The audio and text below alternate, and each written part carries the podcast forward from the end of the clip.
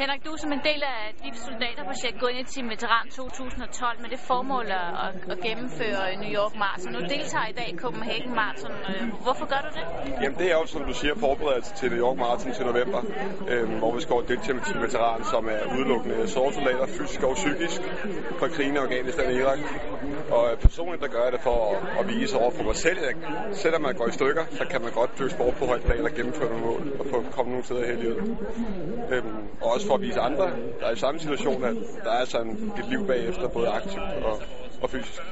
Men hvad giver det dig at være sammen med andre skadede soldater i det her projekt?